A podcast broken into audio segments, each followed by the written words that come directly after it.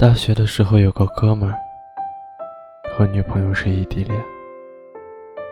那时候每个月的生活费也就七八百。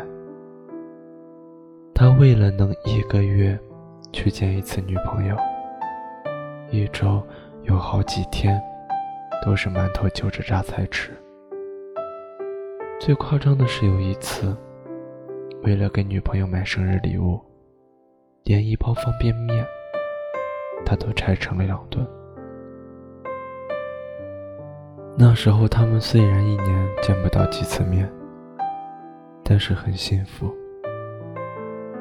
后来毕业了，两个人一起去了北京，租了一个地下室。地下室的单人床很小，但两个相爱的人紧紧相拥。也觉得心里满满的。上班要挤两个小时的地铁，人群很拥挤，但是他总会用臂膀为他圈出一片天地。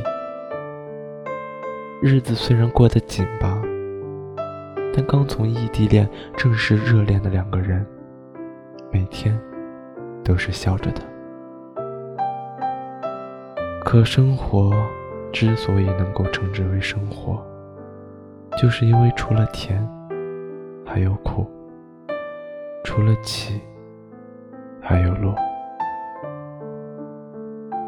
到北京的第二年，男生被公司解雇了，本来就刚够两个人租房、吃饭的钱，压根支撑不了两个人在北京生活。在女生。发了第一次高烧，两个人摸了摸紧巴巴的裤兜，都没敢去医院后，他们分手了。女生回了自己的家乡，最后熬不过家里的压力，和相亲对象结婚了。女生结婚的那天晚上，男生哭着给她打了电话，他问她为什么不能等等。为什么明明两个人这么相爱，却不能再坚持坚持，一起走下去？女生没有回答他的问题。他说他不怪他，他知道，他弄丢工作，是因为被上司剽窃了他辛辛苦苦熬了三个晚上做出来的方案。他没有顾及上司的面子。在老板面前戳穿了他。女生说：“他真的不怪他，她就是喜欢他的才华，喜欢他的正直。他不怪他，真的。她也相信总有一天，他能给他想要的一切。他会买得起房，他会给他一个家。是他等不了了，他也不想向现实妥协，但两个人的日子太累了。他没有因为他的一个电话就取消结婚的计划，他也只带着他们共同的回忆，继续在那个地下室里守着他们的家。现在那个哥们有钱了，也有房子了，但是那个人再也不会回来了。我问过他，恨不恨女生当时放弃了一无所有的他？他说不，他知道，女生离开他的时候是爱他的。所以走之前还帮他交了半个月的房租。他知道女生不是嫌弃他没钱，只是那样的日子，两个人真的太累了。我想，这样的人还有很多吧。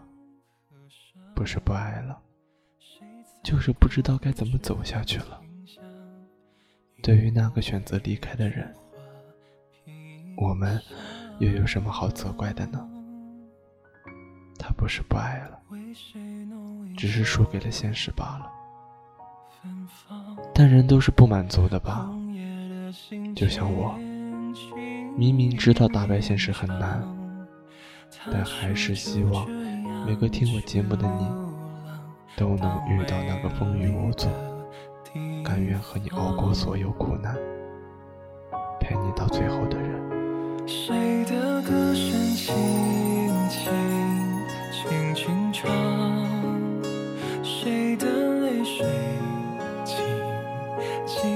静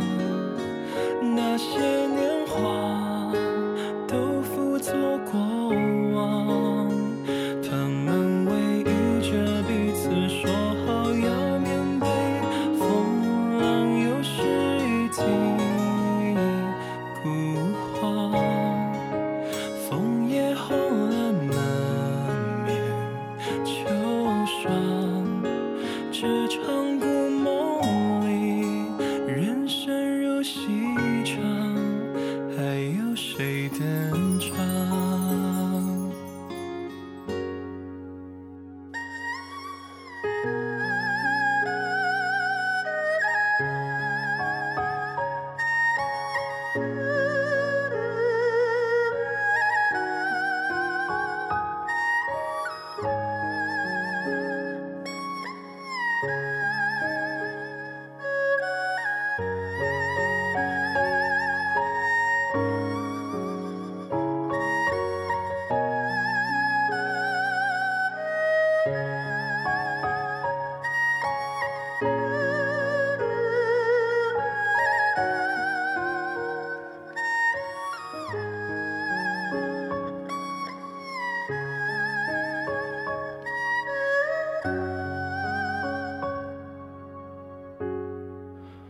昏黄烛火起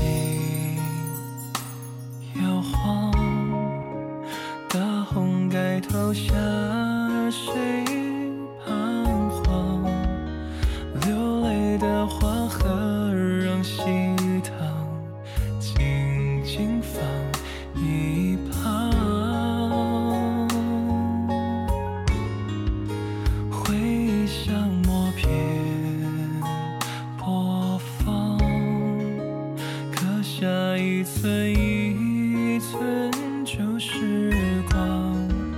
他说就这样去流浪到美丽的地方。谁的歌声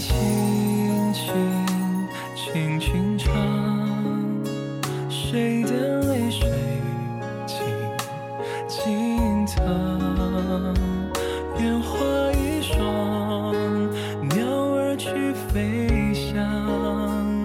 人生后哭好似喊着也追不上，又一年起。